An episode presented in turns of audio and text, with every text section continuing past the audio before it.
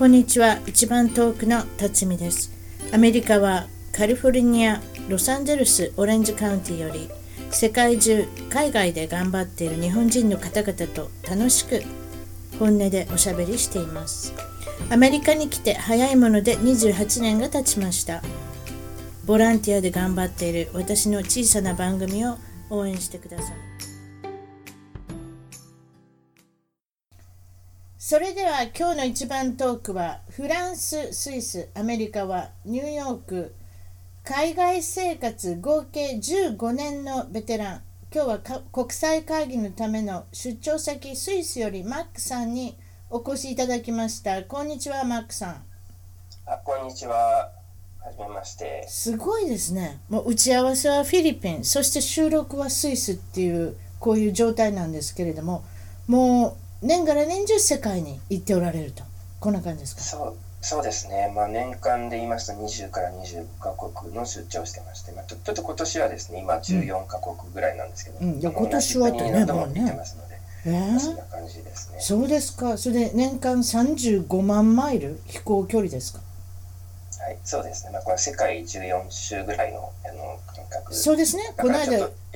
あの計算機使ってみてやってみたらそうなったんです。14種もされるっていうことで。それでそうです、ね、あの JAL もちろん ANA 全日空の会員はどうどういう程度になったんですか？そうですね。8月の頭で両方ダイヤモンド会員が決定してますので、まあ、あの来年も、えー、その最上級の会員ということにす。ごいですね。私あの待合室がすごい秘密なような気がして私なんか一般なんでねエコノミーしか行ったことないんでそんなのたまらないのであのどどんな感じなんですか？待合室っていうかあのあるじゃないですか？クラブクラブルームみたいな感じで。そうですね。何があるんですか？よく言うてください。絶対私一生行けないとこだから、ちょっと言うてください。日本の,、えー、あの航空会社の、えー、いわゆるラウンジって非常にこうおもてなし感覚にあふれているので、はい、最初入るとですね、あの、え名前を言われて、はい、えー、ちょっとあの席に案内していただいて、はい、あと飲み物を注文して持ってきていただくみたいな感じです。あと時間があればあの、まあ、会社によっては、えー無料マッサージとかやっぱり今それ聞こえたので肩あのマッサージもあるんですか？そういうのがあります。ただあのアメリカ系とか結構ちょろあのチャラくてですね、ええ、あのもうただ部屋があってそこで待ってるっていうところもあったりするのでちょっとあのいいです、ね、会社によってレベルが違います、ね、やっぱりマッサージっていう言葉が入りますね。私それそれひょっとしてあるのかなと今思ったんでそうなんですか、えー、ただ私の場合こう非常にこう切迫したスケジュールになることも多くてなかなかそれがあの受けられないことが多いですけど。そうですか？まあそうですね、はい、でも、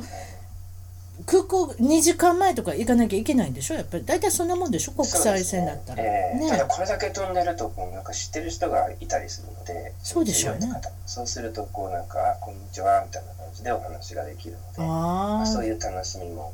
あのグローバルトラベラーならではですけども、ええ、この時差ボケっていうのはいつもついて回るもんだと思うんですけどそこまでいろんなとこ行ってたらどどういうふうに克服法っていうかどういうふうにされてるんですか？いやもう時差ボケは克服しないですね。あの毎週違う大陸にいることが多いので、はい、時差ボケっていうのは当たり前なんです。なのでその自分がどの時間帯に喋らなきゃいけないかっていうのを考えて、まあ、そこで完璧になるように、えー、自分がどこで寝てどこで休んでっていうのをあの考えると。国際会議のかどうか関係ないですね。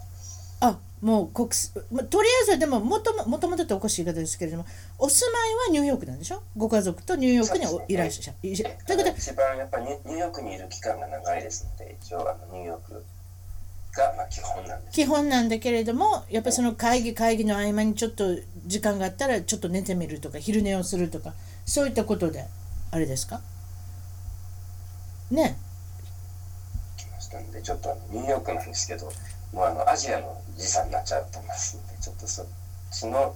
えー、体内時計で今暮らしている感じなるほどそういうことですか。それであのもちろんそのマルチリンガル何カ国語を今喋れるんですか？マークさんは。えー、っとですねあのまあえー、どこまで喋れるかによって変わってくるんですけど、はい、まあ、普通に言うと大体5カ国語って日本語も入れて5カ国語って言ってます何カ国日本語英語？英語フランス語スペイン語あとドイツ語です、ね、ドイツ語もできるんですか？すごいですね。もう読み書きも読み書きもできるんですか？えー、っと、そうですね、あの英語、フランス、あのフランス出てるので、まあ、すごい、ではでき本当？喋る方がどちらかというと得意ですけども。喋る方、まあ、それまた違いますもんね。喋る方はまたあれですもんね。感覚が違うっていうか。あと、モノマネをされると。人前でモノマネも上手にされるってことで、今日紹介していただいていいんですか？そのモノマネの感情。そうですね。じゃあ、あの英語といっても、まあ、いろんな英語がありまして、世界中飛び回ってるので、はいその英語の、えー、鉛をこう、モノマネするっていうのが私の持ち芸になってて、多分この、えー例えばちゃんちゃんとしたミーティングとか講演とかでのそういうのを交えて、最初あの、モノマネ芸をやって、ちょっとリラックスしてもらって喋るってことをやります。あ、なるほど。それじゃあ、あの、お願いできますか？ちょっと少し。モノ。マネの感じ。じゃあちょっとはいやってみますね。はいじゃああのアメリカ英語から入っていろんな国のモノマネをやってみます。やってみてください。はい、ありがとうございます。はい。Hi, ladies and gentlemen, doing American English? I'm sure do American English is absolutely important because Americans are just everywhere. これがフランスになりますとこんな感じになります。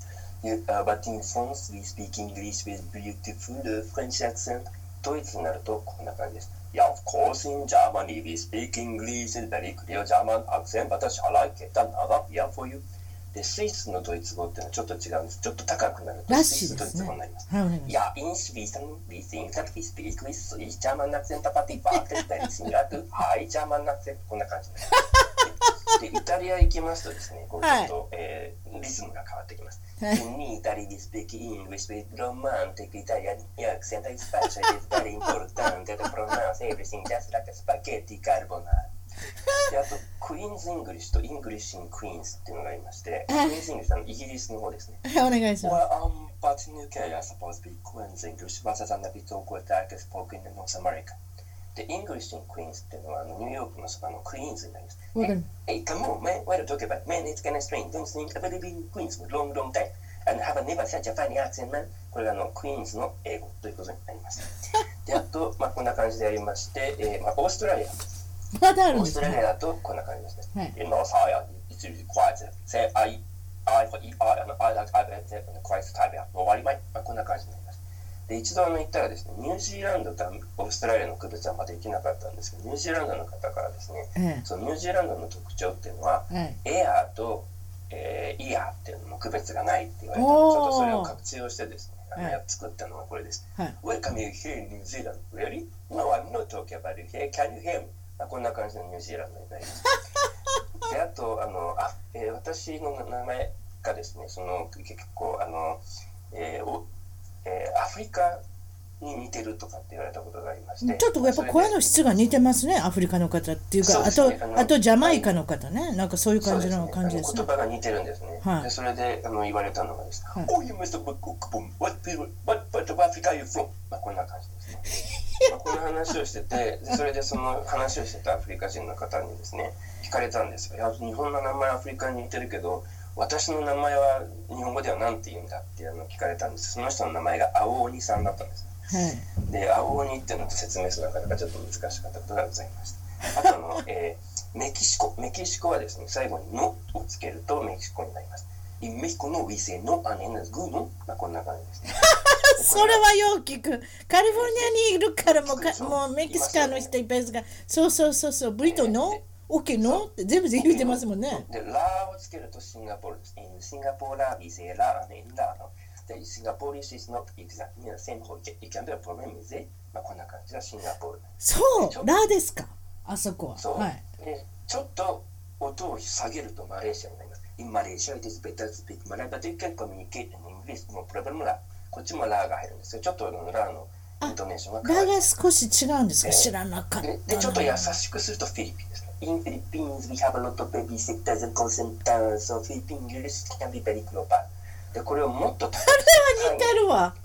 タイになるんですね。ありますでしょタイ。タイはい Thailand, we speak English with very sweet Thai accent, although Thai food can be very spicy. まあ、こんな感じね。タイもわかるわ。あ、わかる。タイの人もいるしタイ私何回か行ったことあるからよう似てますあね。と中国はですね、最後のフランス語とよく似てまして、終わりを発音しないで、で、こう続けていくとちょっとフランあの中国語行きましょう。はい。になります。Ja, Epeg och Chabatana important meeting take place at, at, at, at different cities and in China. まあこんな感じそれであのあとはですねあの日本語なんですけど日本語はまあ簡単ですけども割とあの、はいあの、It is very important to speak English with Japanese accent とか言うんですけど、あの外国人の方々だと一番あの日本語発音が受けるみたいで、やっぱ相当日本語の発音というのが特徴的なんだなというふうに、えー、言われてます。で、最後あの、えー、インド。インドはですね、あ、聞いた。I'm in India, we speak English, but I Uh, I don't understand what does some people say English, American English, British English, that is standard English. If you count the number people speak English and Indian English, the most used English on this planet, and increasing. The Anglo-Saxon have demographic problem. We don't have such a problem in India. まあ、こんな感じであの、インドの人そんな感じで喋ってるアメリカでもあのセブンイレブンでねよくセブンイレブンの経営されてるんであそういう感じですよねあのよく、うん、こっちのコメディアンでもインディインドの人の発音とかあとお客様サービス？あのカスタマーサービスに電話かけたら結構インドの人出てきはるんでね。そうです。よくそのこれ自分で全部練習してるんでもう何十年もこんなことやってるんですか？そうやってるからだんだん慣れてくるんです。ただこれをや日本人相手にやるとそのあんまり英語を聞いたことがないから区別はよくわかんないっていうこともあってああそうかそうかそうかそうか。いろんな要望があってですね名古屋弁の英語はやってきますかって言われたことがありましてええどうぞ。で急に言われるんですね。だからしょうがないから練習する私あんまり名古屋とか行ったことないんですけど雰囲気的に言えば例えば Why do you make your Jackson when his pants so tight that don't drive me crazy? まあ、これはなんと私の考える名古屋っぽい。そんな感じしますけど私、えー、私今まで全部やられたの全部わかりますよ。でも、ね、私スイスのドイツ語とかっていうのが違うっていうの、えー、この間分かったんでスイスの女の子出てきてくれたんでね、えー、でもあのあい。ろいろあるんですね。あとカナダカナダの英語って違います少しやっぱり。Right in Canada? We say A and N is great. We say that as a spell by country C-A-N-A-D-A まあこんな感じ。あとカナダのカナダのフレンチも違うって聞いたんですよフランス語と。そうですね。フランス語もちょっと違うんですけど、ええ、カナダのフランス語とフランス語のフランス語とアフリカのフランス語ってありまして、え、例えば普通だとミオンフェットンパリオンバルコミサこんな感じなんですけど、まあ、カナダだとですね、インケデク、il est très important de parler français comme ça il y a longtemps. Les Français ont parlé comme ça il y a longtemps. こんな感じです。あとホースレーシングのかあのアフリカフレンチの競馬実況ってなりまして、うん、サビアン、サビアン、マデルン、ドゥソメアポシェバニメサン、クラウデリュこれあのアフリカのフランス。フランス人相手だと結構こういうの延々と 10, 10種類ぐらいやったりします。あその国に行く時によってこの違うことをやられるんですか？それでそのお話聞いてるとそのお国柄によってその会議もちろんその仕事の内容の時でもコミュニケーションの仕方を変えるっておっしゃった。その感じですか？そうですね。あの例えばラテンアメリカで会議をやるというともうみんなもうダンスとか大好きなのであそこ好きですね。もう単語、まあ、そういう文化なんですよ、えー、なのでもう一緒に踊って3時ぐらいまで踊ってそうでしょ？結婚式でも2日3日やってるって聞きましたよ。そうですね、うん、だからそういうのをこうちょっと例え話に使ったりしながら、うん、こう例えばあのサルサで男女が踊ってるっていうところでこう資産と負債をマッチするテクニックを説明したりとかですね会計なんですけどあとはまあアジアに行けばこう引用というかですね東洋哲学とか、まあ、そういう話をしまして、うん、こうタイのマッサージとかありますよね。ありますね。え体全体にこう流れがうまくいってバランスをとってそういうのをこう説明しながらリスク管理の方法を説明するとかはいはい、そういったこういろんなこう手を変え品を変えであのやって、はい、えー、いろいろとあのかなりこう受けがいいので、まあ、そういうのでちょっとあのユニークなレクチャラーということでいろんなところに呼んでいただいているっていうような感じです。あとアジアの人カラオケとかも好きですか？カラオケ外交もされるんですか？あっていろんなこうまあ APEC 関係の仕事とかもやってるんですけどもいろんな APEC 諸国の方々がそれぞれの歌を歌ってみんなが一緒に踊ってっていうそんな中でこう一緒に提言をまとめていく。なるほど。そういうこと。で遊びと仕事のこう垣根っていうのはかなりあのグローバルにやってると低い感じがしますね。そうですか。それであの、はい、マックさんはあのまああの第1日目あの人生の第1日目はあのもともと生まれたのは大阪とおっしゃったのかな？そうですね大阪の豊中で生まれまして、ね、であといえばあの西宮にありましたそうですね。それで、まあ、一応、一番長いこと言ってたのは鳥取県。だから出身は一応鳥取県、八頭郡。そうですね。これ、まあ、かなり田舎の方で、鳥取市まで、まあ、電車で行くような感じのところでして、えー、そこに、えー、小学校からいました。幼稚園までは西宮にいまして、小中高とあの鳥取で過ごしていました。それ、まあ、行った理由っていうのが、あの、少し喘息がひどかったんで、空気のいいところに行くのがいいのかなっていうことで、おじいちゃんおばあちゃんのところに行かれるんですか？そうですね。そんな感じね？私は祖父母に育てられましてですね、はい、父親は電気会社で働いていまして、はい、えー、であと母親はあの画家だったんですけど、両方ともあのそれぞれあの仕事もありましたし、まあ、そういうのもあって私は、えー、鳥取ででおかお,、うん、お母さん方のご親戚は結構アーティストが多いんですか？そうですね、もうほとんどがアーティストで、あのサラリーマンとかこんなになくてですね、あの画家とか工芸家、あと音楽家とかですね、あの詩人とかですね、そういう方がいて、まあ、一番縁石になるんですけど、沢田研二さんあたりがかなり歌手としては一番成功した懐かしいですね、ジュリーですか、はい、昔で言う。そうですね。京都出身の方ですね、あの人ね。そうなんです。鳥取なんですけど、まあ、ちょっと鳥取から京都に引っ越してで一応、まあ、彼長いのが京都なので多分私と逆であの京都出身っていう感じに多分なってるんだと最初は鳥取に。初め鳥取なんですか？あの方。あ知らなかった。あなたは逆パターンですけどあらそうですか。沢田研二さんと全く逆のパターンでいておられるということで。それでまあそ、ね,、のおじいちゃんおばあちゃんに、まあ、育てられてここまで鳥取でいらっしゃって。それで、ね、あの小さい頃はどんな感じのお子さんだったんですか？そうですね。やっぱりこうアートの血というかですね、まあ、そういったところもあったしあのすごい幼稚園の頃とか母からいろいろこうあの抽象画の英才教育を受けてたこともあって、はい、割とすごく変わった子でした。であとあのキリンっていう作品であの関西独立美術っていうところで、えー、金賞を取ったことあるんですけどそれはあの、えー、キリンって言ってもですね黄色の線を上からイエーイってこうなんかあの描いただけの作品でそれで賞を取りました。なのでいつも美術とかだとその、まあ、小学校であの図画工作とかっていろいろこう描きなさいとか言ってもなかなかどうしてもそんな絵になってしまってあの大きい動物描いてって言われて今でも覚えてるのはあの街を描いてですねその外側にクジラを描いて街を飲んだクジラとかってなんかそんな感じでやってましたんでやっぱ小学校ではあまり私のえー、絵画っていうのが理解されなかったようで通信簿は5段階評価の2でしたわ分かりますよ。でもやっぱ美術の先生ってやっぱ違いますからね視点がね、で中学の頃に習った美術の先生はフランスで絵画を勉強した人だったんでものすごく買ってくれていて見るたびに画家になれって私に言ってましたんであの見る先生によって多分そうじゃないですか？がやっぱりが学科が認められるっていうのはその人の好みが合えば認められるわけですからね。そうですね。うん、だからそういうことだと思いますね。なかなかはい。あとあのご飯を食べるのがすごく遅かったんでそれ言ってましたねなんか、えー、みんながお掃除するじゃないですかお昼ご飯食べ終わって、えー、なんていうんですか？昼食のそのその掃除の中でその埃の中で食べてた口ですか？あなたっていうのはそうですね。もうあの休憩時間はずっと食べててで掃除が始まる直前とか、まあ、時々始まっちゃったりするんですよ、うん、なのであのあまり外で走り回って遊んだ経験はなくてずっとあの食べて別に掃除をサボりたいから食べてたわけじゃないんでしょ？私いつもそういうふうに思ってたんですよ。ね、むしろあの昼休憩が潰れる感じでしたね。ああそういうことか。うん。それでそんな感じであのななんとパンダのブームですよね。パンダが大好きだったんですか？その。ちょうど上野動物園にパンダそうなんですよ。覚えてますよあの当時。そうですね。ね。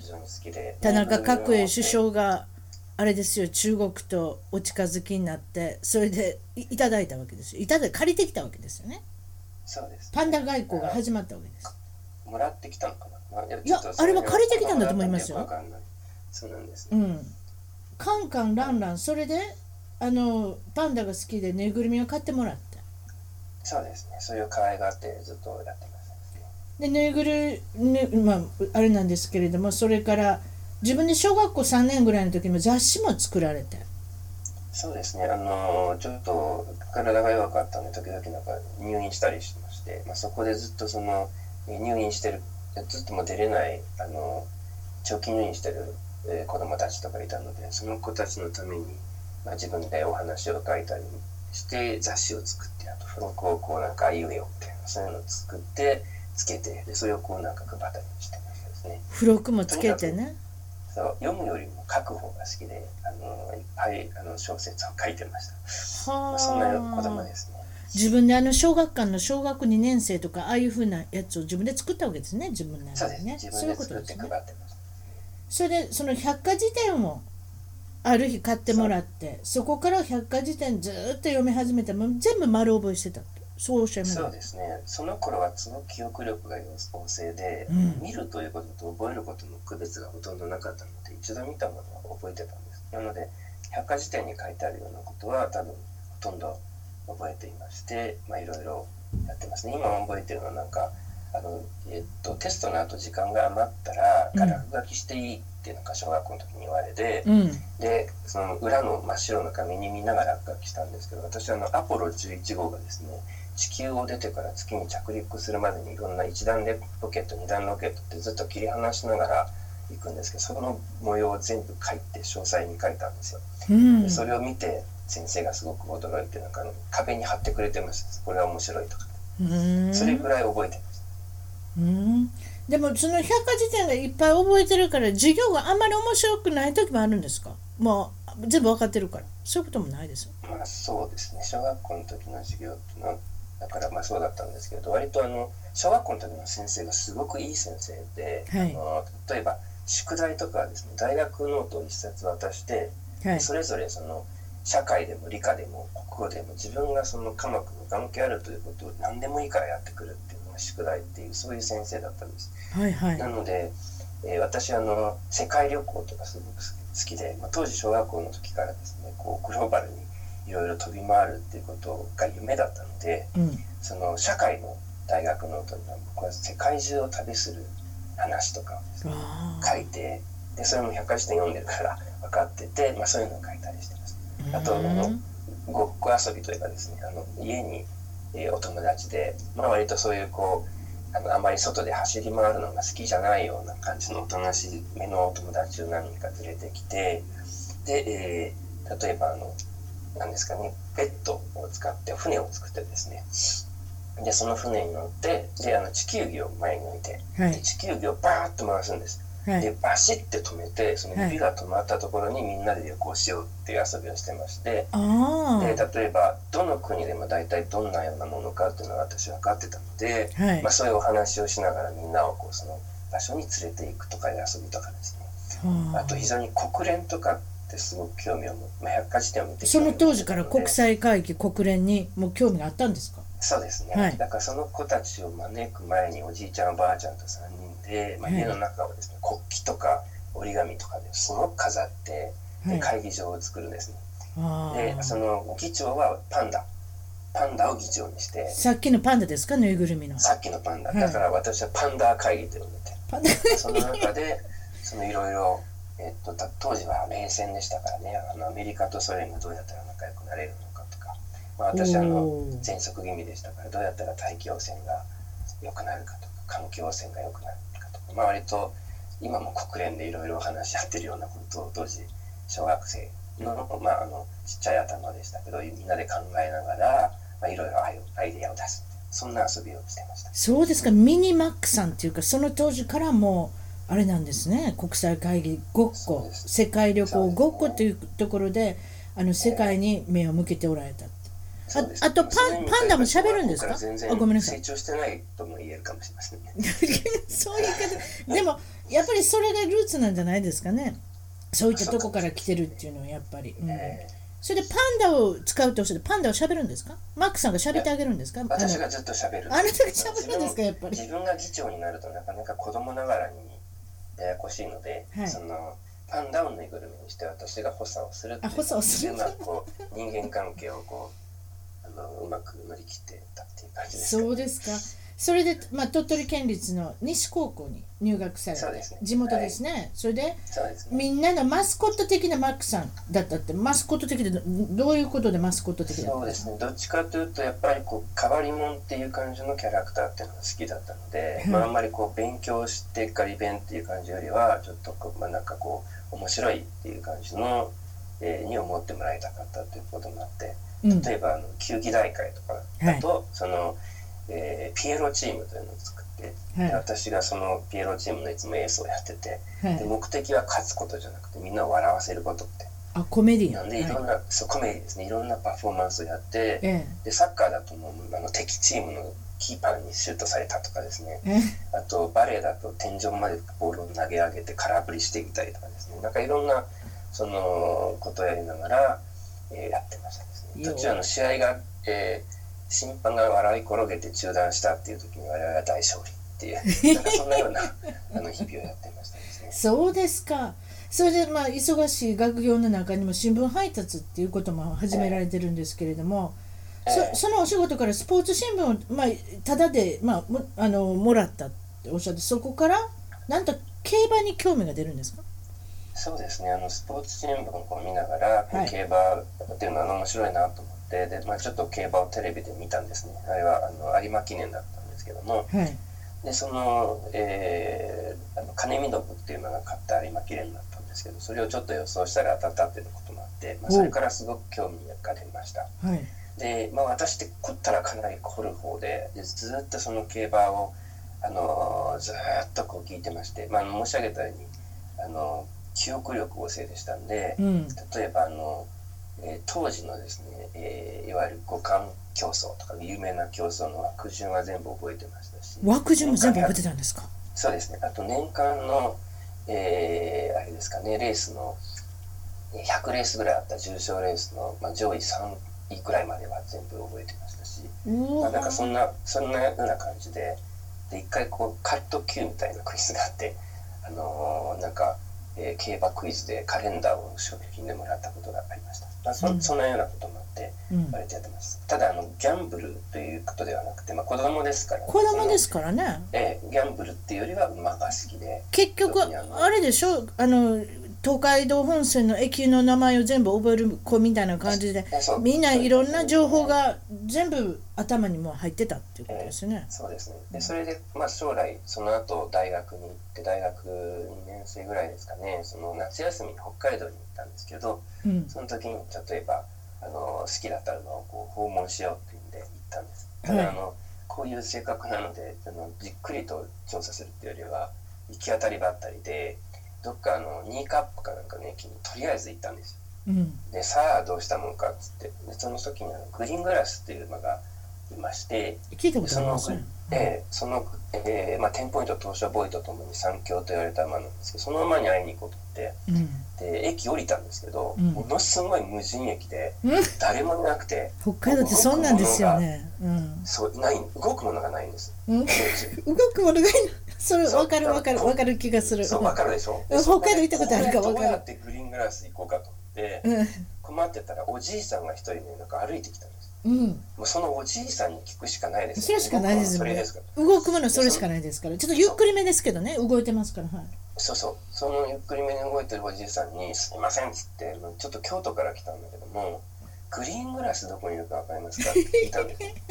すはい。そしたらそのおじいさんが「いやーグリーングラスがどこにいるか分かんないけどうちに金見信がいるから見に来ますか?」って言われたの何やそ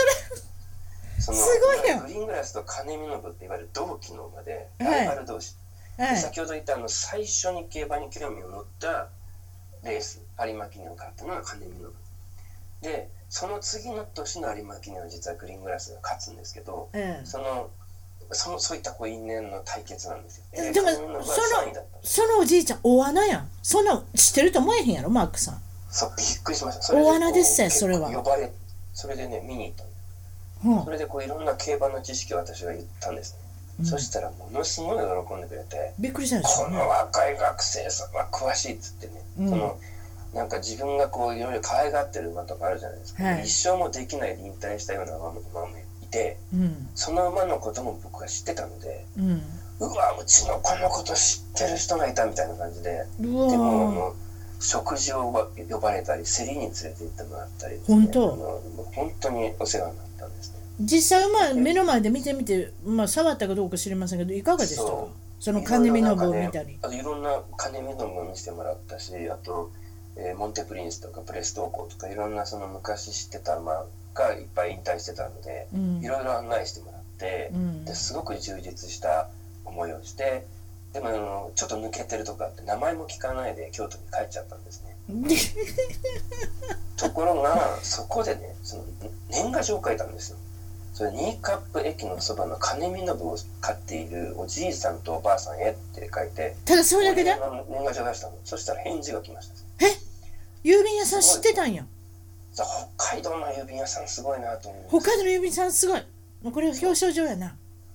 うん、でもなんかこういう感じで、うん、飛び込みみたいな感じのなんか生活を送ってたので、うん、まあ、そういうのがやっぱりこう将来こうグローバルになった後こう新興市場国にガンガン出ていって、うん、全く知らないところにダーッと突っ込んでいってみたいなそういうやっぱ最初のきっかけというか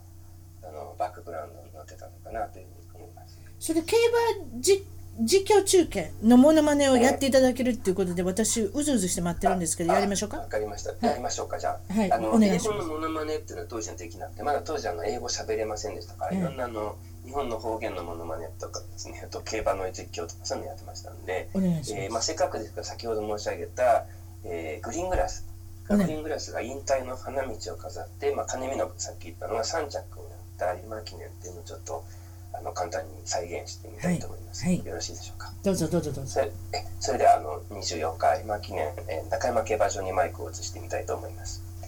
はい、こちら改正の中山競馬場第24回を迎えます。有馬記念競争が迫っております。1番ボールドイカ2番谷見方3番グリーングラス4番オクトボイ5番桜賞6番8クランズ7番金見信8番初芝を9番インターグ試験10番バンプトンコート11番インターグロリア12番メジロファントム13番天明14番カシオチから15番リンドコル番16番ビンゴガル以上の16到達になりました。第24回有馬記念競争豪華なメンバーが集まりました有馬記念さあ係員が上がります。さあでは有馬記念競争のスタートです。スタートしました佐々木玲奈スタートを切って先頭はボードイカボールドイカンが先頭で1番新のリード2番手争い金光さんグリーンクラスは3番手につけているそして8クランズ8クランズそして公園の湯初芝をがいているインターグ試験がその後ろバンプトンコートと続いています。さあ、一番人気の桜勝利はどこにいる桜勝利は中段のやや真ん中に当たりがあります。これをぴったりマークするように、大花賞馬のインターグロリがつけている。さあ、カシュチからスーッと上がっていきました。さあ、この辺りでビンゴアルがスーッと上がって、落ちています。おっと、おかしい。ビンゴアル、ビンゴアル、ビンゴアルがスーッと今最高峰まで下がっている。おかしいのか。ビンゴアル、競争中しています。さあ、場内が騒然となっております。向こう上面を上がってくれます。さあ、第3コーナーに変わってまいります。さあ、ここででいった、ここでいったグリーンガス、グリーンガス点灯、グリーンガス点灯、点ポイントと、同時ポイントとともに、3強と言われたグリーンガス、ここでいった。さあ、そのまして、金水か金上さんでます。桜勝利、そして足倉もぐんぐんと上がっていく。北東も来ている。さあ、第4コーナー右に壁最後の直線に入ってまいります。さあ、先頭はグリーンガス、グリーンガス先頭。さあ、ここで金見の、金見のが突っ込んでくる。金見のが突っ込んできた。後ろ詰めました。メジロハントムが突っ込んできた。さあ、グリーンガスか、メジロハントムか、グリーンガスか、メジロハントムか、グリーンガスか、メジロハントムか。2頭並んでゴールイン。グリーングラスがわずかに優勢。グリーングラス引退の花道を飾りました。まあ、こんな感じです、ね。すごいな。今息してたんですかちょっとわからなかったですけど、ものすごい勢いでしたね。素晴らしい。いや、私、父がやっぱり競馬とか見てたんで、覚えてます？覚えてるっていうか、それ自体のそこまで覚えてないですけど、感覚分かってるので、これはすごいですわ。時々あの大学生になった後で例えばカラオケとかあの競馬好きのおじさんとかいますけど 人間ジュークボックスみたいな競馬ジュークボックスっていうゲームをやってましてそのおじさんがこう自分の好きだった、まあ、勝ったレースを指名すると私があのカラオケボックスのようにそのレースの最後の直線を実況するっていうのをやって非常におじさんに人気を博してます。すごいですね。で競馬だけじゃなしにあの野球といえば近鉄バファローズのファンだったんですか？そうですね近鉄が大好きで、まあ、あの関西出身なので、パ・リーグは近鉄、うん、セ・リーグは阪神、まあ、典型的な組み合わせなんですけども、はいはい、その特にこう反骨精神というかですね、まあ、当時すごく弱くなったところから応援してなかなか途中から強くなって、ええ、こういろんなドラマもあったってこともあって、ええ、もう本当近鉄が好きで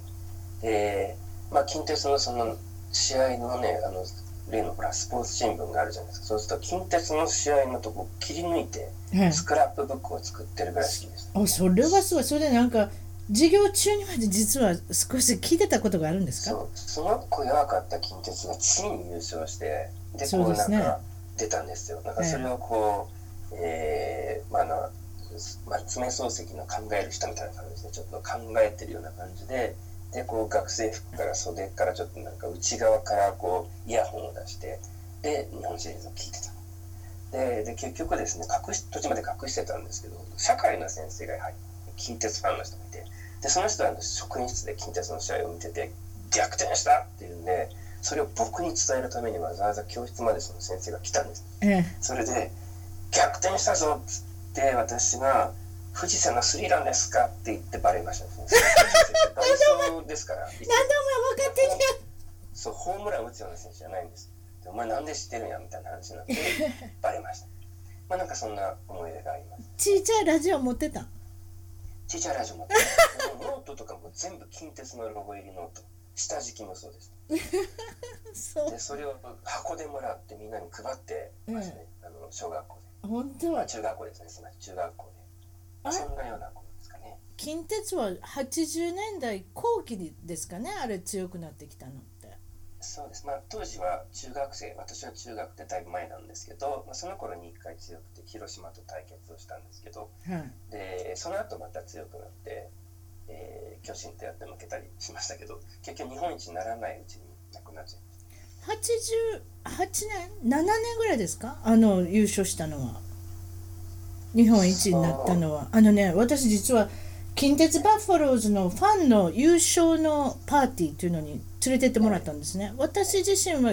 近あにアメリカにその時に行って一時帰国した時ですね。それでだから89年ですかね。ねだから多分そうでしょうね。それで、はい、あのパーティーに連れてってもらったんですよ。で連れてってもらったのはいいけれども優勝した時も知らないし あんまり分かってなかったんですけどもとりあえずニコニコしてあ藤田誠さんが温度をとってですね。それであの行ったの覚えてるんですそその時に「あら辰巳ちゃんってアメリカに行ってたんでしょ？英語できるんでしょ？この人と喋ってあげて」って隣に連れてきてくれたのがブライアントっていう選手だったんですよ。その時覚えてます、えー、ブライアントっていう人。覚えてますね、まあ、有名なあの強い選手でしたからよく打ったんでしょ？あの当時ホームランも打って、あの人が優勝に導いたまあ言っても過言ではないぐらい。私は知らなかったんでも、私は単なる、あのアメリカの選手と思ってたんですけれども、それでお話ししてて、まあ、気もあったんですね。それでデートに誘われたんですよ。ぜひデートに誘あのいいろんなことをおしゃべりしてくれたんですよ。将来のことから何からどんなことしたいまでね。それででも私ねそのデートの誘い断るんですよ。なんでかって今の主人とも少し付き合ってたんで。それでそのことを友達とかあのうちの親にも言ったら「なんでブライアントさんの誘いを断るんや」ってみんなにブチブチ言われますよね。でもそれぐらいすごい人だったんだなと思ってね。あの分かってたら多分あれですね。私誘い断らなかったですね、まあ、なんかちょっとあれなんですけれども。それがちょっとあのあれかな？後悔かな？ちょっとした後悔なんですけれども。そうですか。ファンから見ればね神みたいな人そうでしょ。そうだったって言われたんですよ、なんでそそんな人のこと知らなかったの？なんでそんなノーって言うの？って言われて、いやもう遅いです、知りませんとか言ってたんですけど、それを思い出しました。はい、私事ですいません。そんな感じで、高校3年の時にマックさんは、キャンプファイヤーの話、有名なキャンプファイヤーの話があるっておっしゃってなどうしどうしてですか？これは何だったかというとですね、あのえー、その私の高校って、えー、いろんなこうキャラクターをですね、こうマスコットって言うんですけど、あの、まあ、胸像みたいなのをみんなで作ってでそれをこうキャンプファイヤーで燃やすっていう伝統の行事があるんですね。うん、で大体こう映画の、えー、例えばゴジラとかアニメのキャラクターとか、うん、なんかそういうのを選ぶんですけど私のクラスはなんかあの私を作ろうって話になってた多分誰かが冗談で言ってそのまま決まったんですけど、うん、多分あの学校創設以来クラスメートを作ったっていうのはそれが初めてだったみたいで、まあ、そのそのその関係で、えーまあ、私が競馬好きだったんでこう馬を作ってその馬の上に私が乗ってるみたいななんかそういうのをやったんですね。それでそのキャラクターに、うん、えー、ちなんだ何かをやるっていうのがあったので、うん、そのまあ、その出し物で、まあ、僕がいれば何でもいいだろうということで、えー、当時は渋垣隊ですかね渋垣隊をこう3人ぐらいで。歌って踊るみたいなそういう。覚えてますよ。ジャニーズですね。はい。そうそうそう。でそれをこうまあそのキャンプファイアが終わった後もですね大体お昼休憩になるとベランダに出てコンサートみたいなのやってまして、まあ、2300人の、えー、女子生徒が集まってテープとか用意してもらってピャーみたいな ことやってました親衛隊ですか？マックさん、ね、親衛隊もいたわけですか、まあ、でもモテたわけじゃなくて全然付き合ってくれなんていう人一人もいなかったんですよ。なんとなくそういうキャラクターですかね、うんうんうん、そういう感じで。皆さんのアイドル的な存在だったんですね。そう。なので、えーまあ、その、えー、卒業するときにですねその卒業の、えー、いわゆる大校生に送る、えー、言葉を読むっていう、はい、そういうのがあって、はい、まあ、通常ですとすごい内容ももうえー、ぎちぎちに書いてですね。そうです、ごい壮な雰囲気でやるんですよ、えー、緊張してなんか震えたりなんかしながらするのが普通の式典なんですけど、えー、私の名前が呼ばれた瞬間に雰囲気ガラッと変わっちゃって、えー、で何をやってくれるだろうっていう期待感がですねこうあの体育館にぶわっとこう出てきててそれはなんか教員の側からも私は感じたんです。気のせいか分かんないですなので用意してきた原稿を真面目に読むなんていう勇気は私はなくて、ええ、そこでも先ほどやった競馬実況やりまして。やったんですか？そうそう、ええ、でそれをこう式典でやったっていうこともあって割と伝説の下になったらしくて、え、その後あの教育実習英語の教育実習で帰ったんですけど、はい。はい、その時にあのあもうああなたがみたいなもう伝説になってますよとかっていうなんか当時の先生に言われて、ええ。えー、ということがありましたですね。そうですか。まあ、そうこうするうちに受験ですよね。こう次はまた大学を目指してっていうことで、はい、あのどちらの方にあれなんですか？どういうふうな感じになったんですか、受験は。結局一浪してですね、京都大学に合格をしまして。でもその1年前は割とまあ人生勉強いろいろさせていただいたんですけども、ええ、まあ、あのどちらかというとその自由な校風っていうのもありますし、はい。まあ、いろいろあの、えーまあ、いろいろんなこのプライベートな理由もあってあの京都に、えー、行きたいなという思いが兄弟ですねいわゆるね。それで東京に予備校に行かれた。そうそう言ってたんですけどね途中ちょっともうあのちょっと遊びすぎたこと遊びすぎた中中退しましてですね。それであの帰りました。ただあの模試だけはねやっぱりこう受けといた方がいいっていうことで、えー、一応まあ模試も受けてあの、はい、名前も載ってたりしたんですけど、はい、えー、一応学校には行かないで あの適当にやってたで一浪して見事合格して入ったのが、法学部国際政治ゼミ？はい、あの最初法学部入りまして、はい、ゼミは国際政治学なんで今ちょうど国際関係をずっとやってるので、はい、今のあの仕事っていうのはまさにこの、えフランスと組んでイギリスとどうのとかそういう話ですから、はい、あのもうまさにあまり役というかですね。あのその時の、えー、そうですね。うまいこと選んでますね。昔からそういうことに興味あったみたいです。国際会議ごっこもやってはたわけですから、ね、やっぱりそこが一番いいとこですね。はい、あと先生が有名な、まあ、タレント教授で、え教えてください。サンデープロジェクト高坂正隆先生っていう、はいはいはい、当時の第一人者で、はい、えー、非常にあの人気のある先生だったんですね。はい、なので、まあ、そういうのもあって、えー、高坂さんのもとで働きたい。そうですね。そういう思いも働きたいとか勉強したいっていう思いもあって、え。ー、そうですね、はい。まあ、そういうのであのやってましたですね。えーなんか先生の中で阪神ファンの方がいたんですね虎吉の方がいたんですか？ちょっとその話教えてください。先生がね。その先生がすごい虎吉で、うん、スポーツ新聞に載るぐらいです。その阪神が優勝したら高所恐怖症なんですけど吊り橋を渡るっていうあの そういう約束をしてて。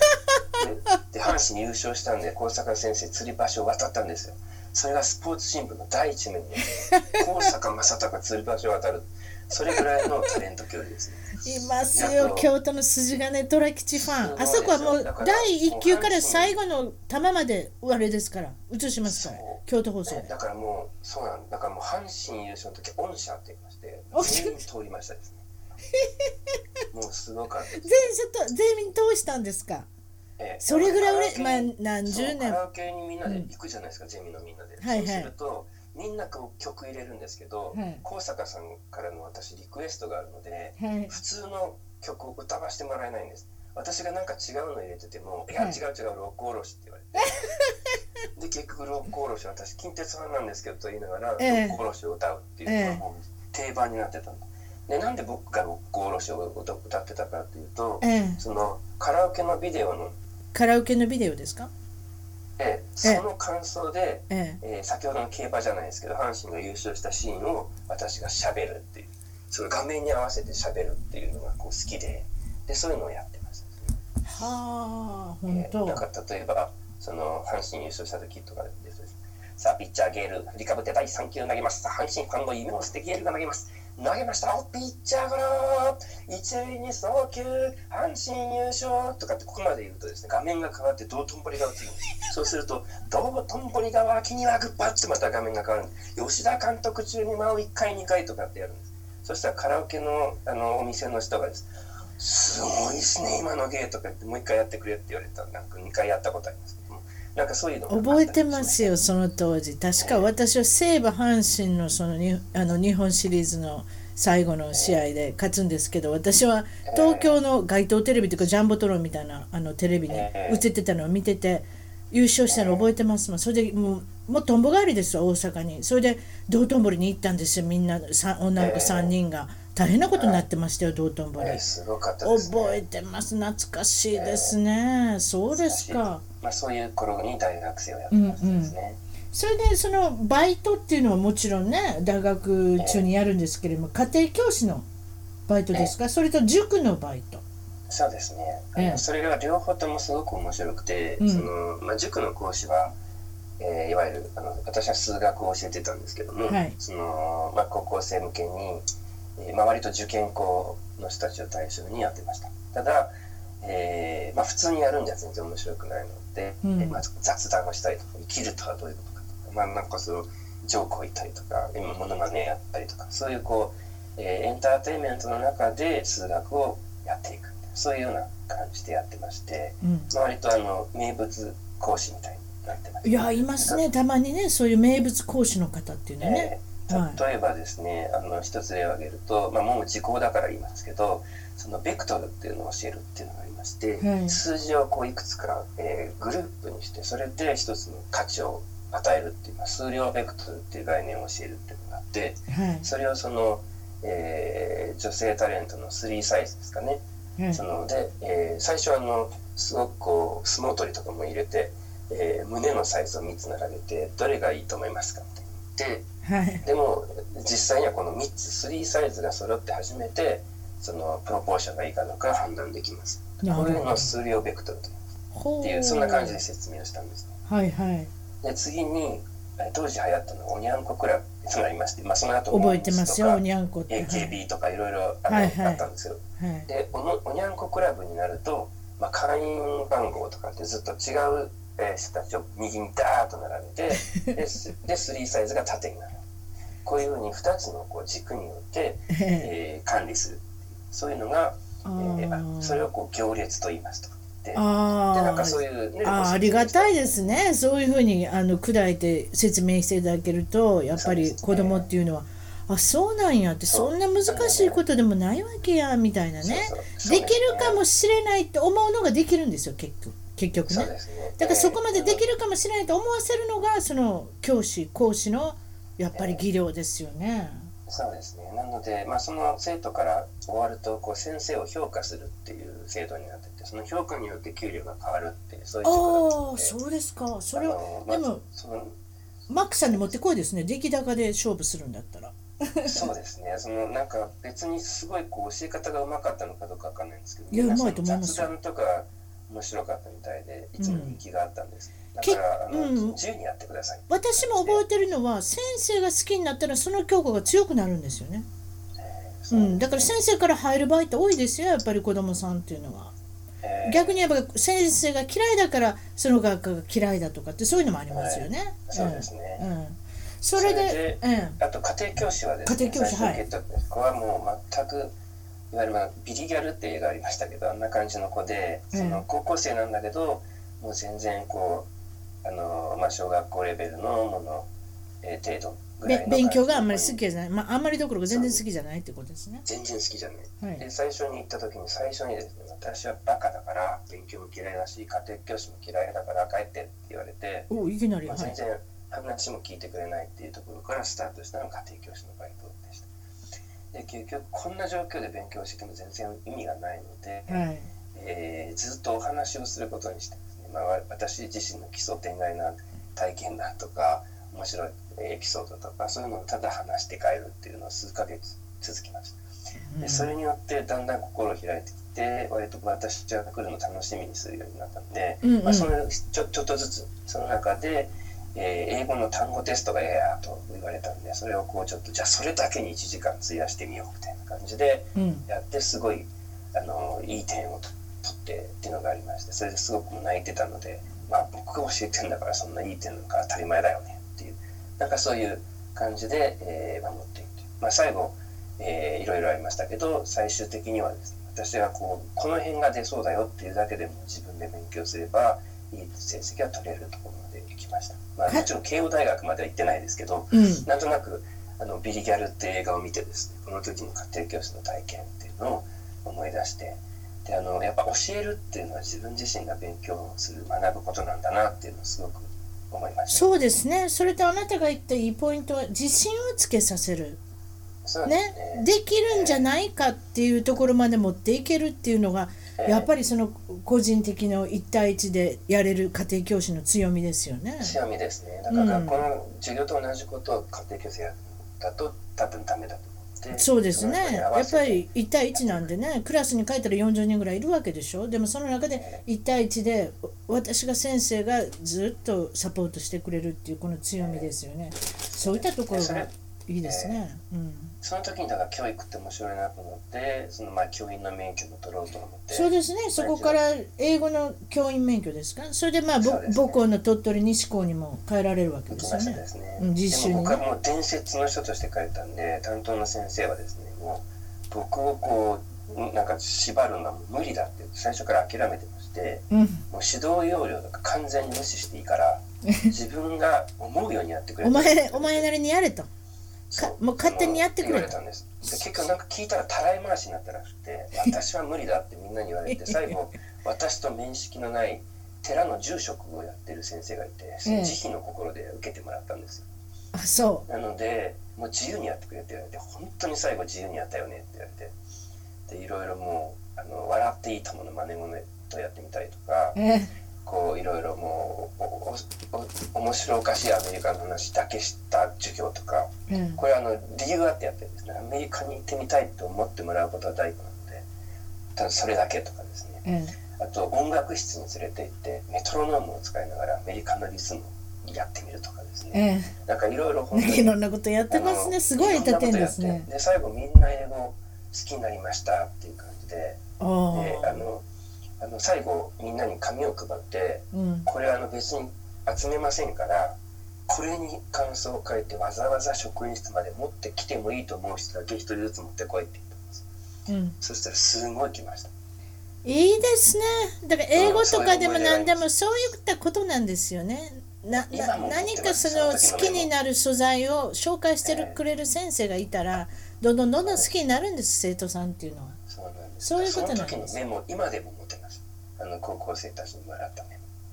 モ。宝物ですね、私にとって。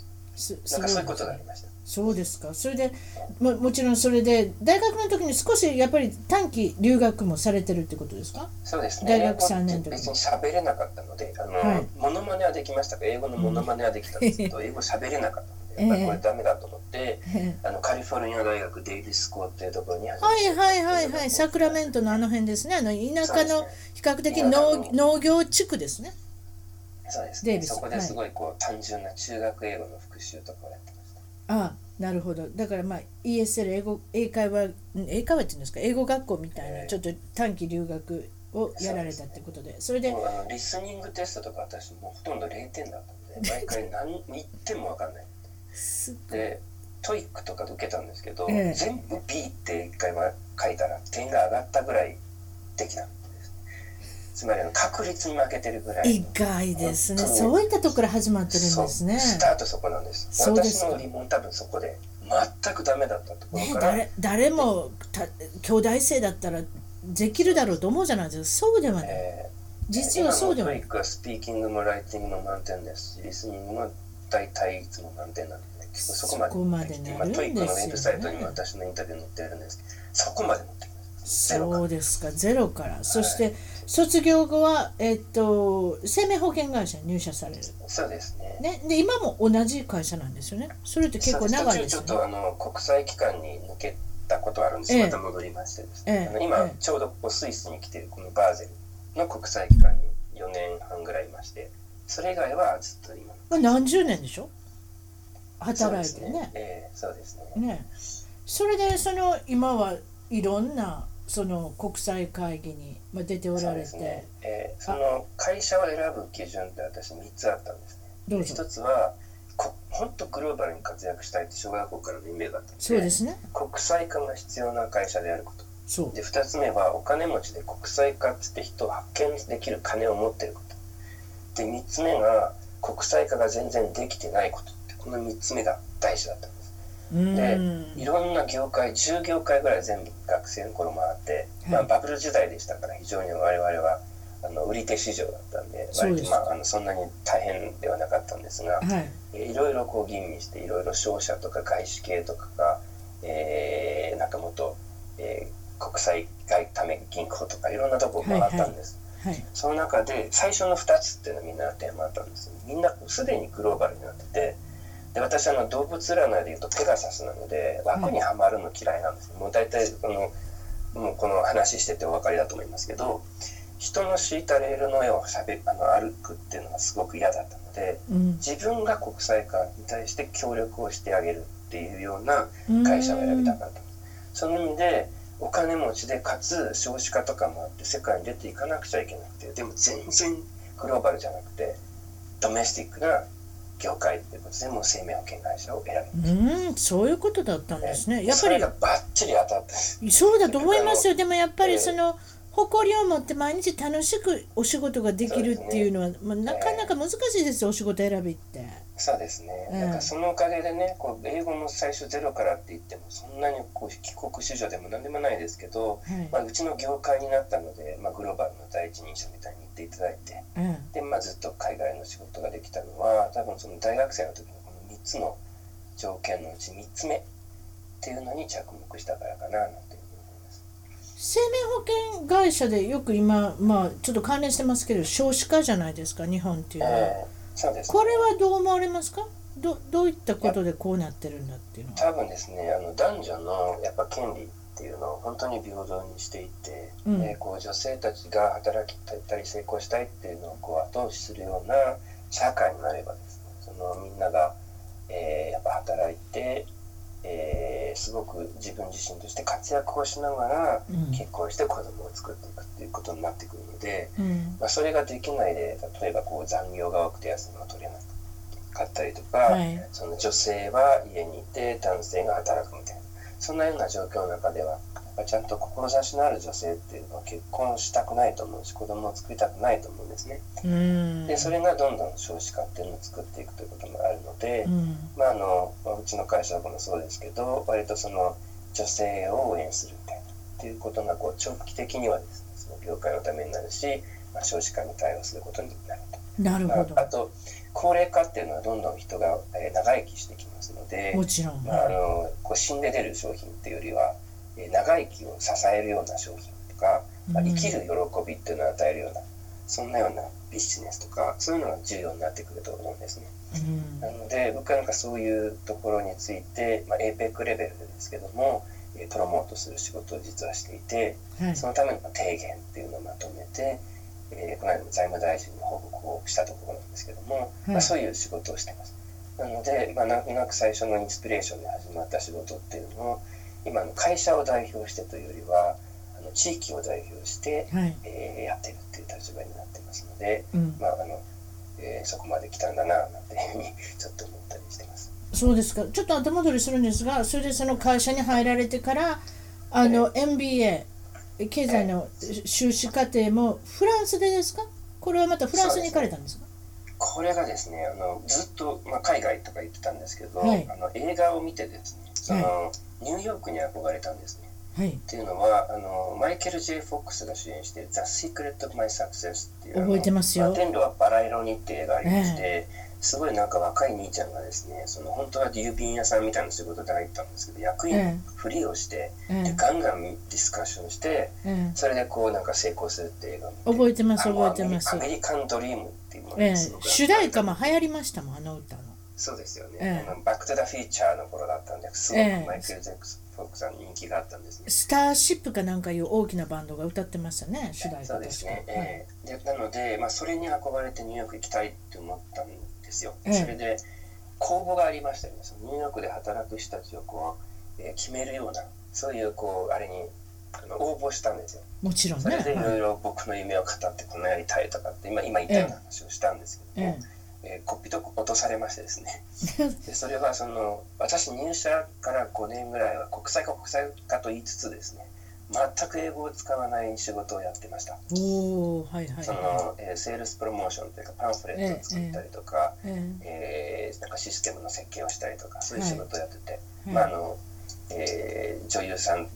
とのロケに課長が行ったみたいななんかそんな仕事もやって、まあ、仕事的には面白かったんです全くグローバルじゃないえ仕事をやってたので、えそのやっぱ国際的な仕事をやってる人の方がいいよねって言われちゃったのが一つとえうん。英語を喋る人はやっぱそうは言ってもいっぱいいるから別に君じゃなくてもいいよねっていうこの2つのあなるほど。英語しゃ喋れる人いっぱいいますね。はいはい。そそううです。だからな何もドメスティックな仕事のプロを送り込む必要はないよねって言わうん。れて、うん。えー断られたんですね。うん。でそそこでこう素直な人は諦めるのかもしれないですけど私すごくそれを聞いてやったって思ったんですよ。うんうん。英語じゃなきゃよかったの。これはいいこと聞いたっつってうん。そこで08で別の言葉をやることにしたんです。それで、はい。私は第二外国はドイツ語だったんですよ。もう文法から入って全然喋れなかったんで、はい。もうドイツ語は手遅れですと。はい。だからまるっきりゼロでもうボンジュールから始めるようなやつを選ぶことにしてはい。で見たらね EU 統合っていうのが2年後だったんですね。はいそれで見たらその EU の本部って全部フランス語圏にあるから確かに。これフランス語ができたら欧州にすごくネットワークが作れて欧州統合の波っていうのにちょっと一つ乗っかっていけるかもしれないと思ったんです。だから確かにそうですね。今おっしゃった通りですね。ブリュッセルパリスジュネーブとかあの辺みんなもうフランスです。こうですねなのでルクセンブルクフランス語をはい。選んではい。はでい2年っていう自分にも決めたんです。2年間でこの言葉をマスターするって決めてはい。それでやったんです。それでであのマスターして頑張ったんですけどあれなんですか？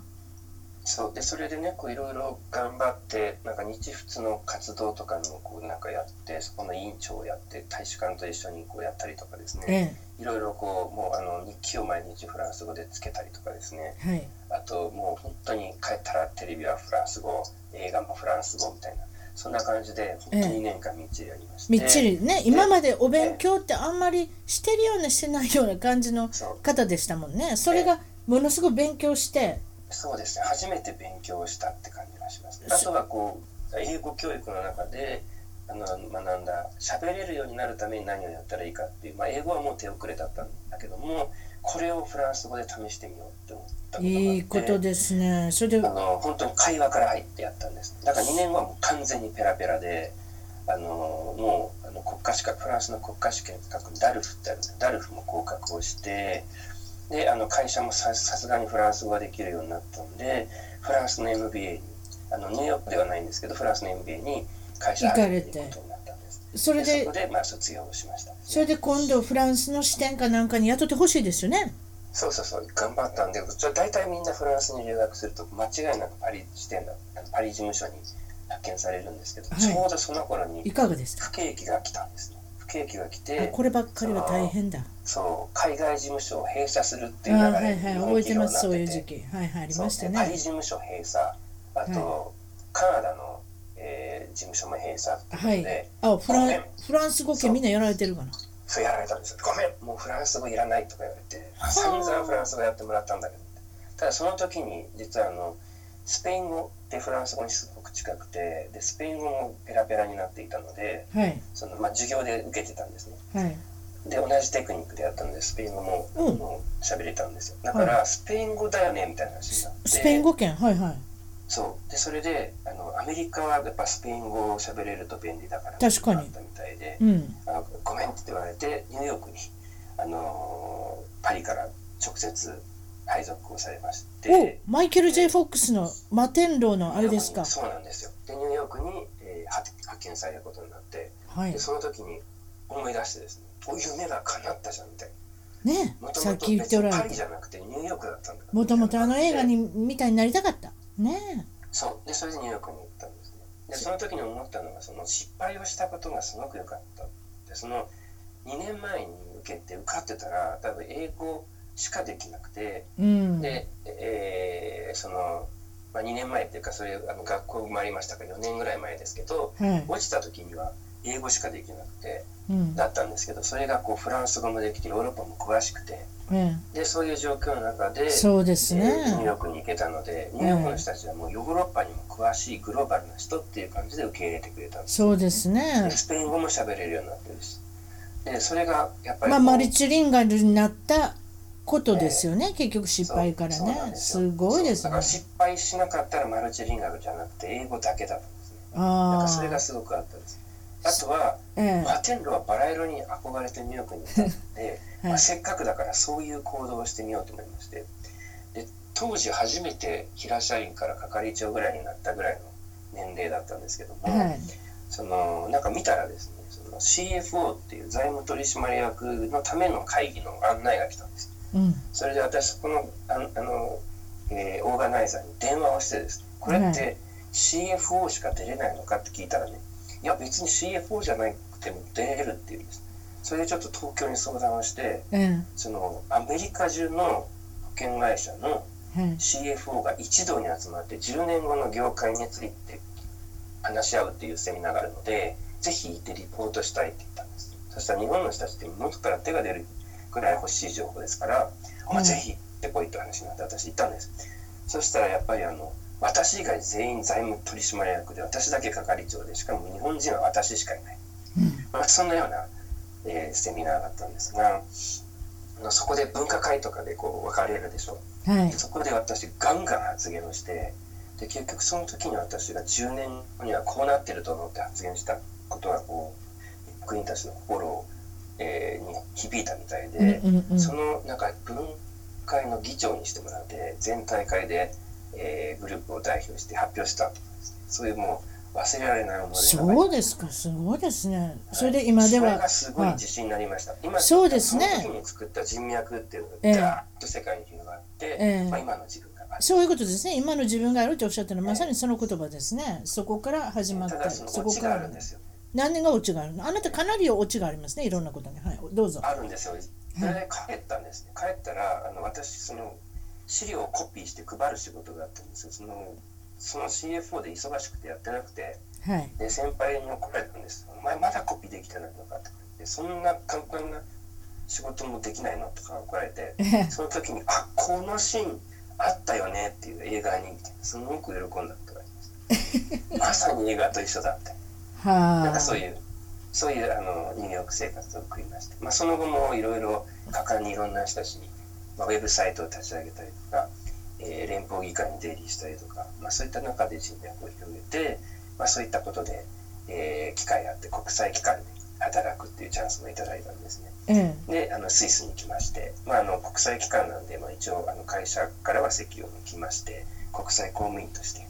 えー、いわゆる新興市場国を教育するっていう仕事をやったんですけど、はい、この時に思い出したのはねそのあそういえば国連とか国際機関で働くのも夢だったよな。とか叶ったじゃん。みたいなそんな感じ。国連ではないんですけど、はい、まあ、国際会機関そうですね。なんとかごっこしてましたもんねあの時。そう。で、それで、まあ、いろんな新興市場国の当局を教育する仕事をやったんですけど、はい、その時に使ったテクニックがいわゆる塾で教えたテクニック。いわゆるそれぞれの人たちに合わせて面白おかしく伝えながら難しいことを簡単に伝えるっていうのがあのテクニックですね。あのそれを教育で学んでそれができる人なかなかいません、まあ、そうするとなやっぱりその自分レベルでおしゃべりしてくれる人だなっていうことで人気が出てくるのは当たり前ですよね。そうなんですよ、うん、それがすごい新興市場国の人たちに向けて、うん。うん、もうあのカリブの島に行けばレゲエを踊りながら一緒にやりましたもともと踊ったり歌ったりするの大好きですもんね大好きですかね。あのバブラバブル世代に入社しているので私あの80年代はディスコのお立ち台を制覇してた。なんか言ってましたね。何をしたんですか？ジュリアーナ。ジュリアナ東京ってあのボディコンギャルが 覚えてますよ。やってき覚えてますでしょ？その彼女たちが席巻する前の世代なんでその彼女たちが来る前のお立ち台は私が踊ってました。で今でも覚えてますけど他の客見てましたから我々踊るのなので我々我々ということはあのマックさん一味ということですか？もうもうちょっといるんですか？一一味味が一派ですね。いろんな人たち、あのアメリカ人もいましたけど、ええ。そのいろんな一派で一緒に踊ってた人たち。でそれがこうボディコンギャルに駆逐されて私たちは駆除されて、えもうとジュリアナ東京からは、えー追放されて、ええ。えーそのっていう感じですかね。ボディコン男子ではなかったんですか？その時ははい、でボディコン男子。ボディコン男子ではなかったんですね。そこまではししなかったんですね。そうですか。それで今はえーっと APEC G20、G20 っていうんですか？G20 それで OECD で国連の会議にも出席するっていう大変なグローバルなそれこそ生命保険の第一人者っていうマックさんなんですけれども今日はお忙しいところ本当にありがとうございました。長々おしゃべりさせましてすいません。はい今日はとっても楽しかったです。はい。そんな感じです。すいません。どうも失礼します。よろしくお願いします。はい、ありがとうございました。一番遠くの Twitter でフォローしてどんどん絡んできてくださいね。それと Facebook でいいねの支援をお願いします。新しいエピソードの情報はサウンドクラウド iTunes Google プレイミュージックのアプリから購読フォローするといち早く視聴できます。いつも私の小さな番組を聞いていただいてありがとうございます。